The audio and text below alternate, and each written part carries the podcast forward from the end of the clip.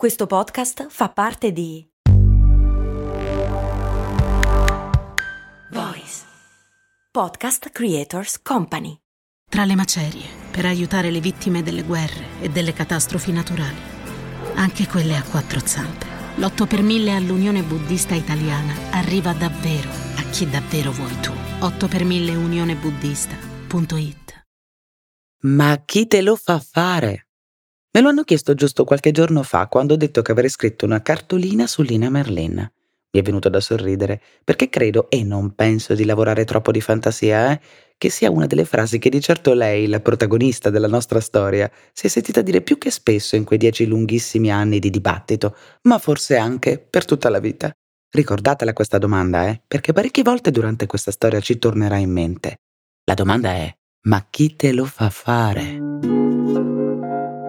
Fai buon viaggio, eh? E mandaci una cartolina. Una cartolina, uno scatto da un luogo lontano, un pensiero prezioso, un sorriso dentro la cassetta della posta. Ve la ricordate? Una semplice cartolina. E le mie ve le voglio inviare per raccontare di storie che parlano di eccellenza, sregolatezza, genio, scommesse, grandi avventure di uomini e donne italiani indimenticabili. Che chissà come però abbiamo dimenticato. Esiste un'Italia in cui l'Italia non passa da molto tempo e così mi presento. Sono Ilaria Cappelluti e queste sono le mie cartoline dall'Italia. La cartolina di oggi vi arriva da Pozzonovo e parla di tolleranza. E pensate, è una storia così profondamente collegata alla società umana e ai suoi costumi da rispondere anche ad uno degli interrogativi più importanti della storia dell'uomo, ovvero perché i francesi non hanno il bidet? Ma procediamo con ordine. La storia che vi racconto oggi è una storia che parla di sesso e di una donna allergica ad ogni forma di ipocrisia e di noi, uomini e donne, di ogni tempo. Li coinvolge entrambi, ma in maniera così diversa che per qualche istante, giusto per entrare nel clima adatto, mi assumerò la responsabilità di parlare come rappresentante delle une, le donne e di rivolgermi a tutti quelli che restano con l'appellativo di clienti. Niente di personale, eh? Lo faccio solo per lavoro. Caporale, la prego, no, non può restare ancora un po'. Ha pagato una doppietta, se non ha due lire con sé, deve andarsene. Ho un altro cliente. Guardi che è un onorevole, non vorrà farselo nemico, sa. Se insiste mi mette nei guai, vada e non prenda altri soldi che se la signora li trova sono guai seri per me. Io posso ritirare solo la marchetta. La prego, vada, vada. E pronta col nuovo signore, generale, onorevole, poliziotto, garzone, adolescente, figlio di papà imbranato, artigiano, artista e così via. Sì, perché da quelle parti, nelle case chiuse, ci trovi solo gli uomini. Di donne non ne trovi mica dentro, a parte quelle che ci lavorano, si intende. È la legge o almeno è stata la legge, in Italia fino al 1958.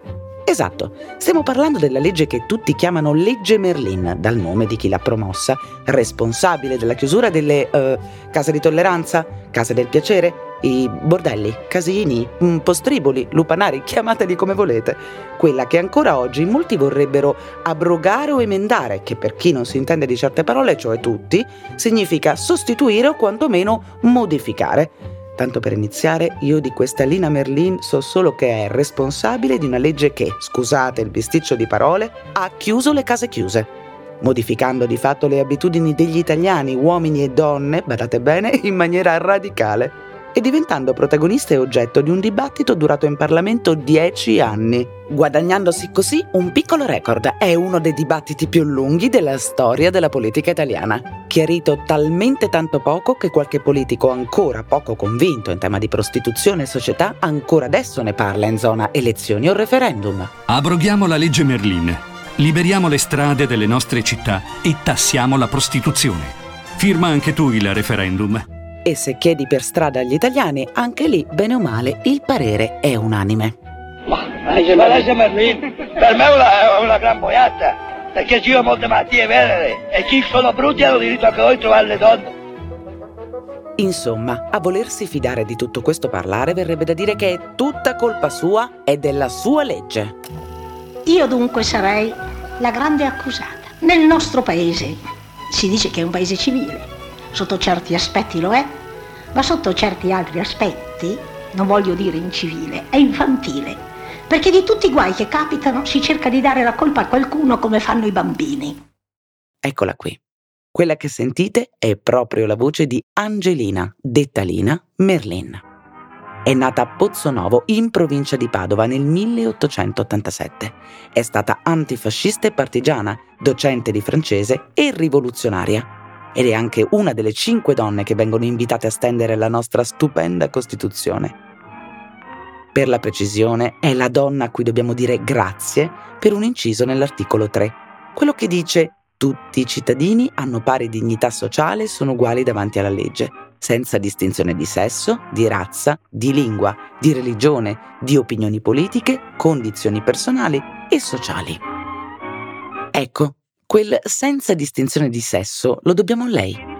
Io la scena me la immagino così, con tutti a dire guarda Lina che è lo stesso, tutti i cittadini, si intende tutti, anche le donne, è sottinteso. E lei, sola contro tutti, cocciuta come un mulo, che dice scusate eh, abbiamo messo la razza, la lingua, la religione e le condizioni personali, ma cosa vi costa aggiungere quattro parole? Perché sono solo quattro, eh? Senza distinzione di sesso. Voi lo scrivete e io me ne sto buona. Vi pare? Qualcuno mugugna imbestialito da tanta cocciutaggine, ma alla fine la spunta lei. E la specifica di genere viene messa nero su bianco a chiare lettere. Una specifica che se torniamo al 1946 non è affatto banale. E già perché giusto da un anno le donne hanno conquistato il diritto di voto in Italia e non solo. Siamo ancora in quella nazione che parla dell'autorizzazione maritale, che esclude l'uso del cognome Danubile, che non permette ad una donna di indossare la toga e fare il giudice e che considera crimine solo l'adulterio femminile. Ed è così, con una bella polemica aperta, che Lina Merlin dichiara allo Stato italiano di avere tutta l'intenzione di difendere le donne da ogni forma di disparità. È un donnino risoluto e forse anche per questo non deve stupire la determinazione con cui nell'agosto del 48 si presenta in Senato con una legge che per una volta chiameremo col suo nome, la legge numero 75 dal titolo Abolizione della regolamentazione della prostituzione e lotta contro lo sfruttamento della prostituzione altrui data dal 1802 in Francia e fu adottata da tutti gli altri perché si credette che fosse un mezzo per contenere la prostituzione o per difendere la salute pubblica. La guerra che lei intraprende, una guerra che nessun monarca o dittatore da solo ha saputo risolvere. Le costa dieci anni di vita e tante provocazioni, ma procediamo con ordine perché quando si comincia a discutere in Senato nel 1949 sulle prime, nessuno obietta. La proposta e l'analisi portata dall'unica donna presente al governo, appunto la senatrice Merlin, non ha nulla di osceno o illogico, perché non esamina la piaga sociale della prostituzione, quanto piuttosto appunto la regolamentazione in atto quando si dice la Merlin ha voluto fare la moralista, la Merlin ha voluto che lo Stato italiano fosse uno Stato che osservasse quella che è l'etica che deve avere uno Stato che si rispetta, come hanno fatto tutti gli altri Stati. Momento Lina, che la spieghiamo bene, eh? Allora, il codice penale punisce oggi come allora il reato di favoreggiamento della prostituzione L'assunto in breve è che uno Stato non può permettersi di guadagnare su un lavoro che per lo stesso Stato è considerato illegale. Attenzione, illegale non è chi vende il proprio corpo, ma chi lavora e lucra sfruttando il corpo di altri. E all'epoca della nostra legge lo Stato italiano fa esattamente questo, ovvero rilascia licenza ai tenutari, esigendo di contro, come per qualsiasi attività economica, una tassa a fronte delle tasse, oltretutto, nulla viene fornito in cambio né assistenza sanitaria né, se vogliamo usare, una pensione per gli anni di attività svolti, ma anzi loro, le prostitute, sono regolarmente schedate, di conseguenza marchiate a vita, escluse dalla società civile e destinate alla rovina. Per comprendere questo passaggio tocca fare però un piccolo passo indietro, in quel periodo in cui la retorica fascista sta seriamente pompando il diktat dell'aumento demografico che cozza un po' con la filosofia di chi varca la soglia di una casa chiusa che sarebbe sesso sì, procreare anche meno. sul fondo del mare per salvare una tartaruga centenaria e poi su tra le onde in tempesta per salvare una bambina appena nata. L'8 per 1000 all'Unione Buddista Italiana arriva davvero a chi davvero vuoi tu. Alla base dei ragionamenti del Duce c'è un documento, il rapporto di un certo dottor Mezzomare. Il rapporto Mezzomare, in particolare, mette in evidenza il binomio maschile padre, femminile madre e di conseguenza trova del tutto fuori luogo consentire ancora agli uomini di liberare i propri istinti con donne diverse da quelle con cui gli è esplicitamente richiesto di moltiplicarsi, ovvero le mogli. Il duce rimane così colpito dal maschio padre e femmina madre che sarebbe verosimilmente già pronto a fare una delle sue arringhe pubbliche su cosa significa essere veri uomini Esattamente come Napoleone un secolo prima, però, evita di fare mosse troppo radicali. Sicché, per non togliere il passatempo ai suoi giovanotti in camicia nera, si limita a riconoscere un premio speciale al dottor Mezzomare e a colpire solo di striscio le case di tolleranza. Per prima cosa, non dà più licenze per l'apertura di nuove case chiuse, revocando il principio di ereditarietà delle licenze dei tenutari, che fino ad allora se la passavano un po' come attività di famiglia. Poi fa mettere degli agenti per controllare che i clienti abbiano almeno 18 anni e infine cambia il nome della licenza di lavoro delle signorine da tessera ufficiale di prostituta a tessera sanitaria. Come a dire, quando c'è la salute.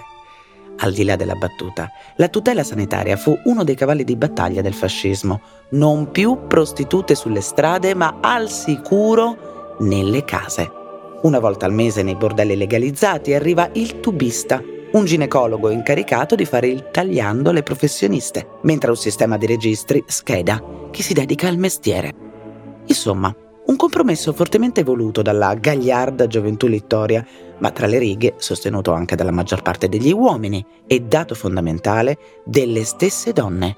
E intendo quelle fuori dalle case, quelle per bene, le mogli perché loro, le prostitute, all'epoca della nostra vicenda, sono le donne inferiori, quelle nate per farlo. Non quelle per bene, che più o meno in sintesi sono tua madre, tua sorella e tua figlia. Le prostitute non sono donne normali, sono la quota rosa della delinquenza.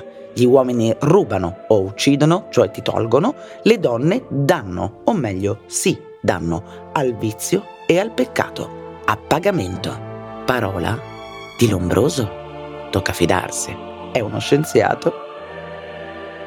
Beh, c'era stato pure uno scienziato che era Lombroso, il quale aveva parlato della prostituzione come il corrispettivo della delinquenza. Diceva che le donne sono meno delinquenti degli uomini, però le donne sono prostitute, quindi era quasi un equivalente. Ma da molti studiosi ho appreso che questo numero è molto limitato.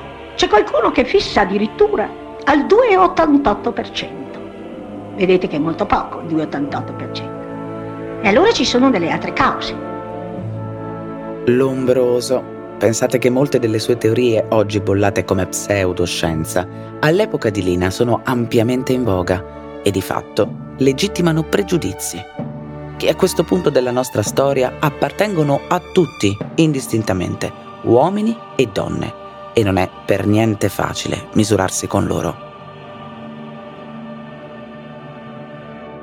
Ma noi ci proviamo lo stesso. Dunque, per individuare la popolazione femminile avversa alla legge 75 occorre suddividerla per tipologia di apprensione e interessi. Abbiamo madri di figli maschi, preoccupate per i loro adolescenti. E ora come faranno senza esperienza i nostri giovani? Le donnine allegre, dopo tutto, sono la prima vera volta sessuale dei figli, spesso accompagnati dai padri alla loro prima manche, che per galanteria è offerta dalla casa. Una specie di ballo delle debuttanti al maschile. Eh. Dai, non romper cazzo, che oggi papà ti porta a puttana. Madri di figlie, allarmate per l'onore delle loro fanciulle. Se i ragazzi non hanno più i casini, come faremo a garantire la virtù fino al matrimonio? E poi, mogli preoccupate per lo stato di salute del matrimonio stesso. Qualora il marito non si sentisse del tutto appagato, potrebbe trovare un amante, che è ben altro problema di avere a che fare con una professionista del settore. E dulcis in fundo, come è ovvio, le tenutarie. Che erano ex prostitute, che ce l'avevano fatta e finalmente gli affari vanno a gonfie vele, ma cosa deve mettere le mani dentro queste questioni quella Lina Merlin lì? E dai! Perdonate, ho concluso. Cioè, in verità non si è concluso un bel niente. Eh. Archiviata la fronda del gentil sesso, mancano gli uomini, cioè il 100% dei clienti. Chi sono? Beh, tanto per iniziare le categorie coinvolte direttamente nell'amministrazione dell'affare, bordelli. Su tutti? I medici.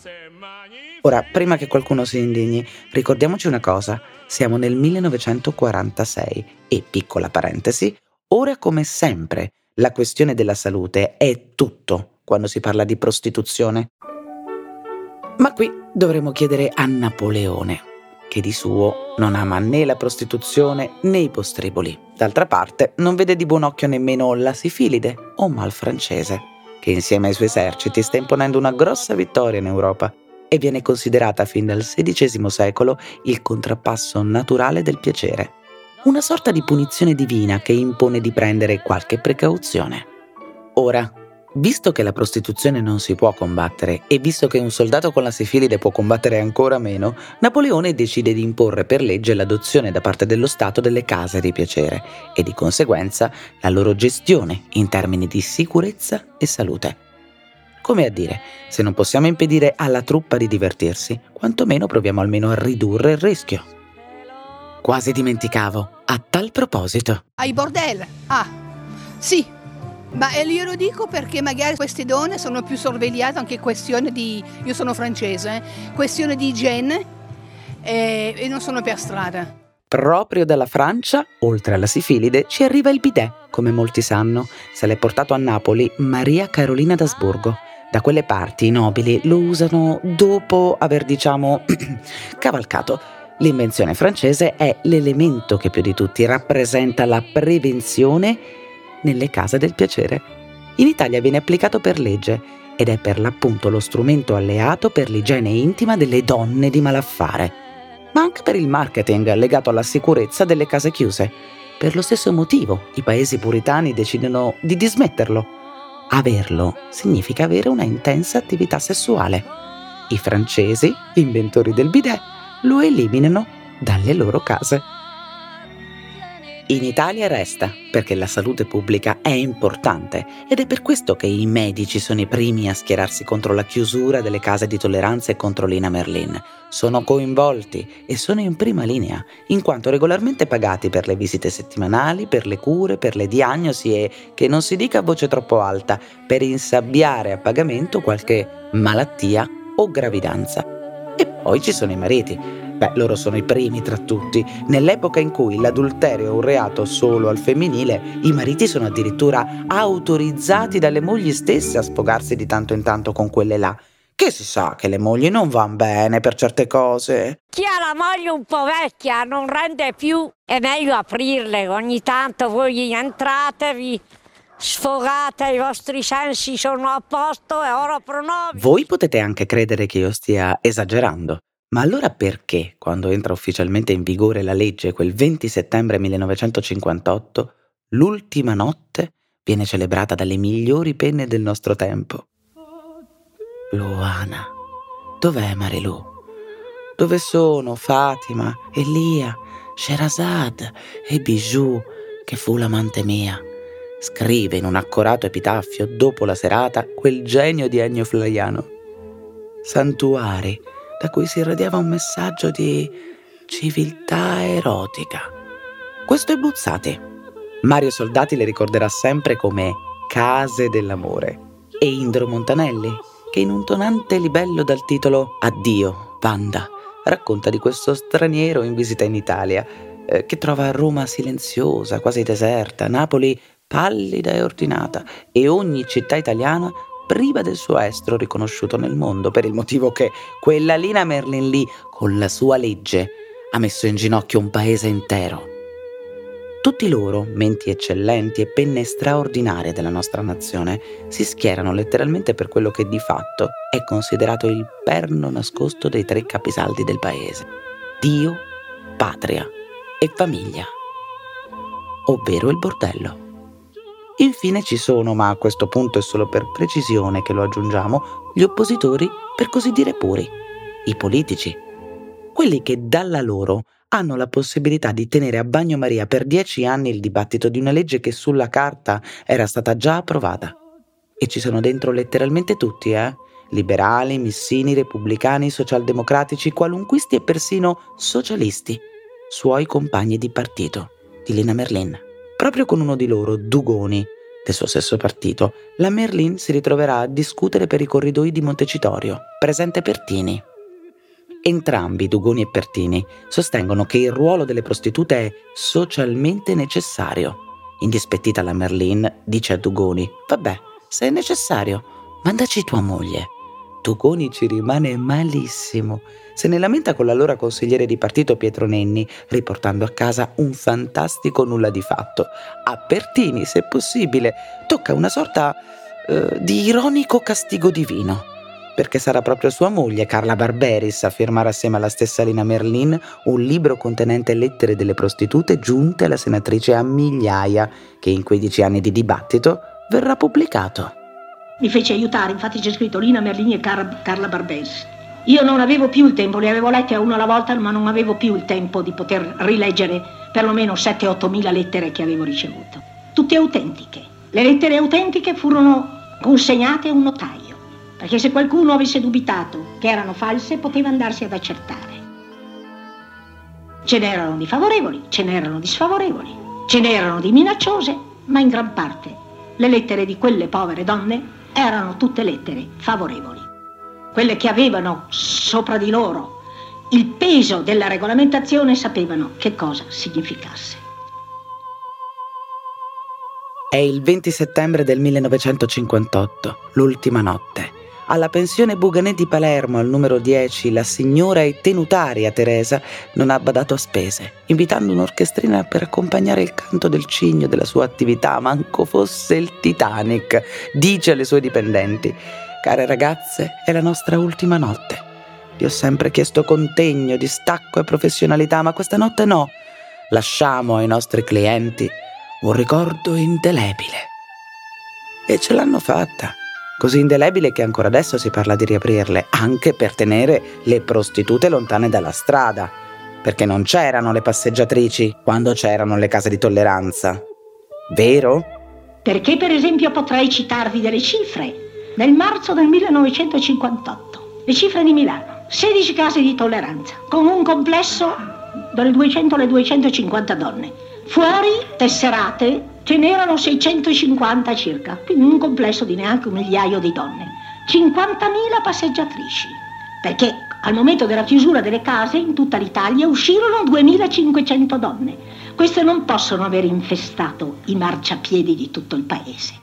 Sì, vabbè, ma non c'entra. Il fenomeno della prostituzione con la chiusura delle case di tolleranza è aumentato. Eh. La prostituzione continua, ma perché? Credevano che cessasse per il semplice fatto di una legge? Voi credete che una piaga sociale si possa curare con una legge? Neanche con le leggi le più restrittive del mondo. Ebbene, neppure io potevo pensare una cosa simile. Bisognava che fossi stata, non so, una mentecatta, ma la regolamentazione della prostituzione certamente doveva essere abolita aumenterà o diminuirà la prostituzione? E la prostituzione è un fenomeno che viene definito elastico, perché può aumentare e può diminuire non per le leggi che esistono, ma per le cause che la provocano. Sì, vabbè, ho capito, Lina, però hanno ragione gli altri, eh. Ma chi te lo fa fare? Ti sei infilata in un problema che non si risolve. Io alla fine non ho capito. Casa di tolleranza sì o casa di tolleranza no? Attenzione perché ora arriva la sorpresa. Volete riaprire le case? Allora riaprite dei quartieri. Mettete pure queste donne se ritenete che facciano un servizio sociale. Quando avranno finito la loro stagione più o meno breve, allora fate il piacere insignitile di una croce di cavaliere o di commendatore al merito della Repubblica e date loro una pensione. Sarebbe l'unica cosa. Questo discorso Lina Merlin lo fa alla Olivetti nel 1961, ovvero due anni dopo la chiusura delle case chiuse. E lo fa con la coscienza di una donna che in totale onestà non voleva punire il vizio o impartire lezioni di morale, quanto piuttosto garantire uno Stato corretto moralmente e legalmente e al tempo stesso difendere una categoria fragile, composta da quelle che venivano chiamate traviate, disgraziate, meno fortunate, certo, ma non venivano considerate donne, né tantomeno persone. La storia della legge Merlin è tutta qui. Ma badate bene della legge, non di Lina Merlin. È una nostra grave colpa ricordarla solo per quella legge. La madre costituente ne ha compiute parecchie di imprese, lottando sempre con una tenacia che le valse la fama di pace fondaia. Ad esempio, le dobbiamo la reversibilità di pensione, altra lotta portata avanti per difendere la categoria delle donne, delle mogli in questo caso. È la stessa cocciuta che ottiene la rimozione del NN dai documenti di identità, abbreviazione del latino nation omen, il marchio di infamia che veniva riservato ai figli non nati dal matrimonio, i cosiddetti figli di nessuno. Lina Merlin nella sua carriera politica compie delle scelte scomode. Continua per tutta la vita a ricostruire una lenta e minuziosa correzione di uno Stato che garantisca davvero quell'articolo 3 che lei ha voluto ritoccare con tanta ostinazione. La vuole davvero l'uguaglianza e la vuole per tutti. E non importa se ci vogliono dieci anni di discussioni, lettere, minacce, insulti o prese in giro. La questione politica, lo sa lei come noi oggi, non è mai di facile gestione e in questo caso forse anche un po' più complessa, perché è collocata in un angolo sottile di storia sospesa tra morale, politica, cultura, legge, società e abitudini. E allora per l'ultima volta, ma chi te lo fa fare? Di fare una guerra da sola contro tutti. Non so per voi, ma per me la vita è migliore se ci sono persone così coraggiosa al punto da difendere le proprie convinzioni ben oltre lo scherno. Perché come diceva Churchill, il coraggio è la prima di tutte le qualità umane, perché è quella che garantisce tutte le altre. Lina Merlin ci ha lasciato lo stesso anno in cui sono nata io e ricostruire la sua storia non è stato affatto semplice. So benissimo che ciascuno di noi potrebbe non essere d'accordo su tanti aspetti della faccenda lo sfruttamento delle donne, l'amore a pagamento, l'igiene, il pubblico decoro, la morale, la libertà sessuale. Siamo in un mondo complicato e, perdonate il gioco di parole, trovarsi d'accordo su certi temi è un vero casino. Su una cosa, una cosa sola, pretendo che dopo questa cartolina non ci siano più dubbi. Come cosa? ma è semplice. Aver capito perché i francesi non hanno il bidet. Greetings from Italy. Cartoline dall'Italia. Volenti o nolenti, firmano con noi questa cartolina Rossini, Natalino Otto, Glenn Miller, Mozart, Luis Mariano, Edith Piaf, Verdi. E in voce Pierpaolo Pasolini, I soliti idioti, Angelina, detta Lina, Merlin. Avete ascoltato Cartoline dall'Italia, un podcast voice original di Ilaria Cappelluti. Testi Ilaria Cappelluti, Francesco Marchi. Sound design Alessio Abeli. Musiche originali Franco Liberati. Illustrazioni Valentina Pastorino. Media partner Eccellenza Italiana. Produzione Voice.fm. Uno speciale ringraziamento per la collaborazione al testo a Carlo Turati. in una grande città italiana per insegnare compassione, gentilezza e felicità, in un piccolo monastero del Nepal, per le stesse identiche ragioni. L'8 per mille all'Unione Buddista Italiana arriva davvero a chi davvero vuoi tu.